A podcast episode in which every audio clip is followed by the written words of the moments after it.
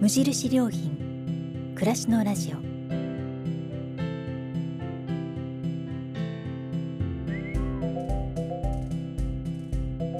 無印良品が今気になっていること。伝えたいことを声でお届けする暮らしのラジオ。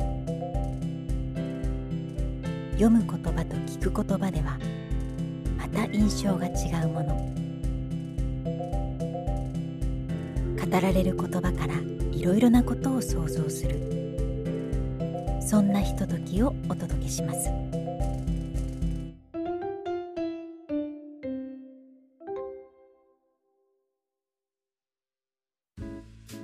暮らしのラジオパーソナリティの清水です。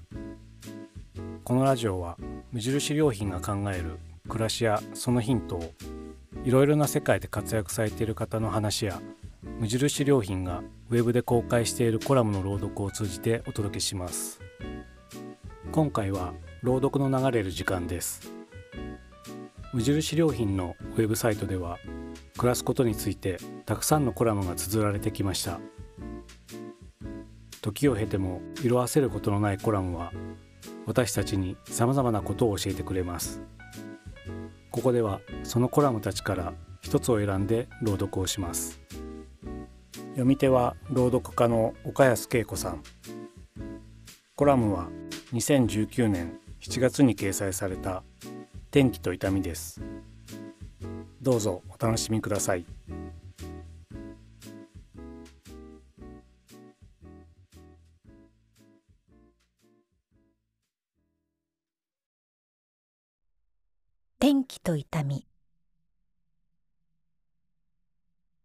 雨が降りそうになるとなぜか頭痛がしたり体の節々が痛んだり。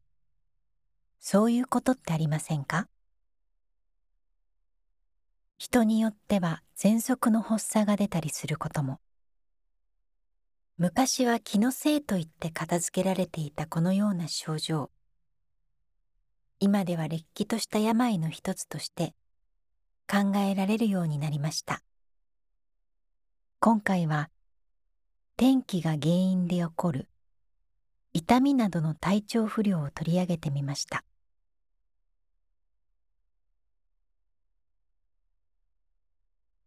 天気によって生じたり悪化したりする慢性の痛みを天気痛と言います。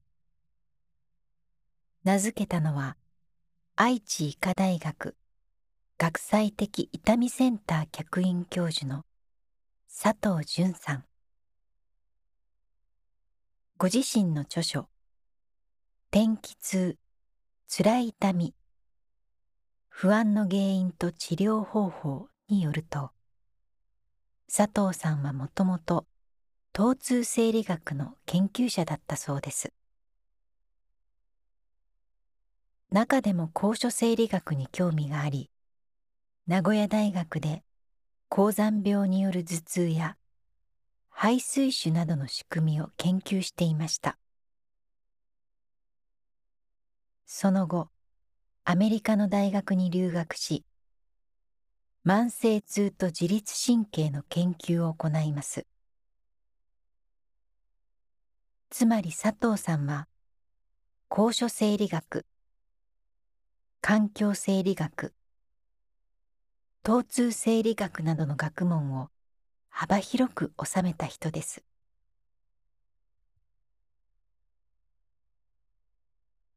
帰国後名古屋大学に戻った佐藤さんは基礎研究だけではなくその目で患者さんの症例を見たいと思い知り合いの先生にお願いして臨床の現場に立ち会うことになりました。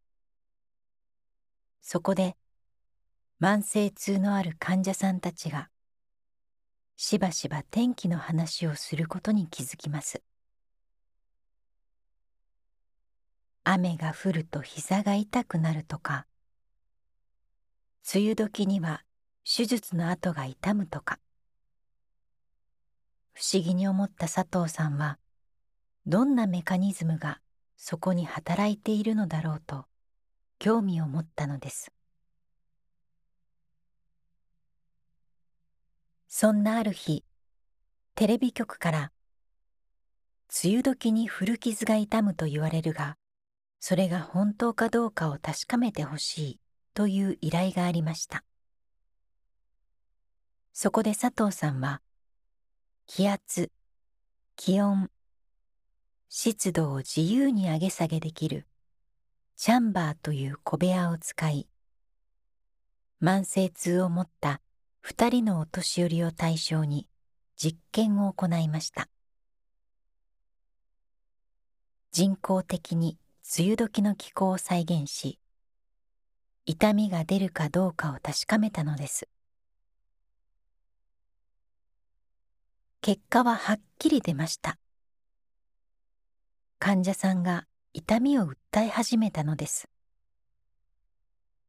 熱分布を表すサーモグラフィで体温の低下も確認できました。二人のお年寄りの足の色はオレンジから緑へ。さらに青へと変化していったのです。実験の結果は満足いくものでしたが佐藤さんはちょっと不満でした。番組のディレクターから「なぜこのようなことが起こるのですか?」と聞かれて答えられなかったからです。気象と痛みの関係について当時はまだ誰も研究したことがなかったのです。誰もやっていないなら自分がこの仕組みを解明しようと思い立ち佐藤さんは気象と痛みについての研究に着手しました。二十数年に及ぶ研究の結果分かってきたのは痛みと自律神経の関係です。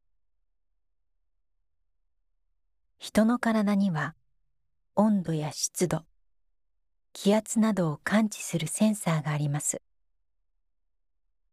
そのセンサーが気候の変化をキャッチすると体はストレスを感じ交感神経が活発になります。その結果血管が収縮したり心拍数が上がったりして慢性痛を持っている人の痛みを誘発してしまうのです。中でも佐藤さんたちが注目したのは耳でした。それまで温度や湿度のセンサーが皮膚にあることは分かっていました。でも気圧を感じているのがどの器官なのかは未解明だったのです。ラットや人を対象にしたさまざまな実験を行い佐藤さんたちは耳の奥にある内耳が気圧を感知していることを突き止めます。そしてまた天気痛を感じる人が人一倍内耳の神経が敏感であることも分かりました。普通の人が感じない小さな気圧の変化を感じ取り交感神経が活発になり痛みが出てしまうというメカニズムを明らかにしたのです。日本全体では天気痛のある人が1000万人以上にも上る可能性があると佐藤さんは見ています。10人に1人が天気による何らかの痛みに悩まされているのです。痛みは極めて個人的な感覚で目に見えないもの。だから周囲の人の理解を得にくいという問題があります。怠けているんだろう。気のせいだろうと言われてしまうのです。だからこそ佐藤さんはもっと多くの人に天気痛を知ってもらいたいと言います。気象に起因する痛みや体調不良は決して気のせいでも怠けているせいでもありません。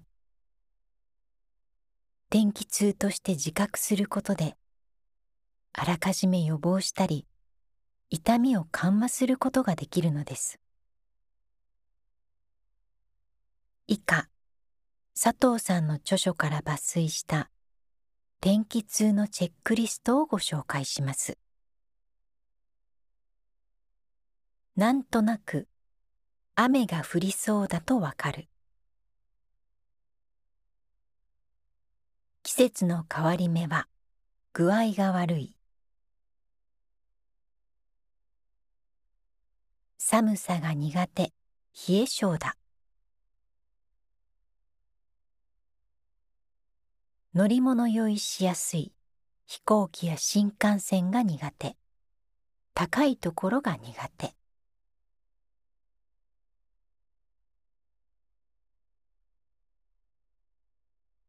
耳鳴りしやすい。耳抜きが苦手。過去に首を痛めたことがある。事故やスポーツで怪我をしたことがある。ストレスが多い。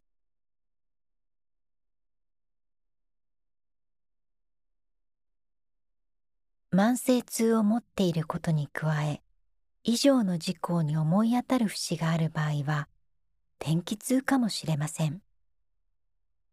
もっとも自分で勝手に診断を下すのはリスクが伴います。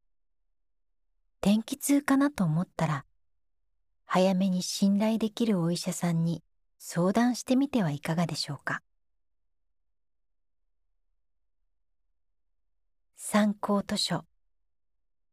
佐藤淳著。公文写真書館。天気痛。つらい痛み。不安の原因と治療方法。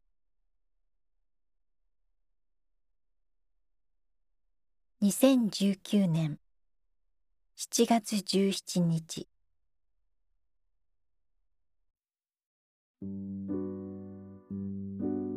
お届けしたコラムは無印良品のウェブでもご覧いただけます。それではまたお会いしましょう。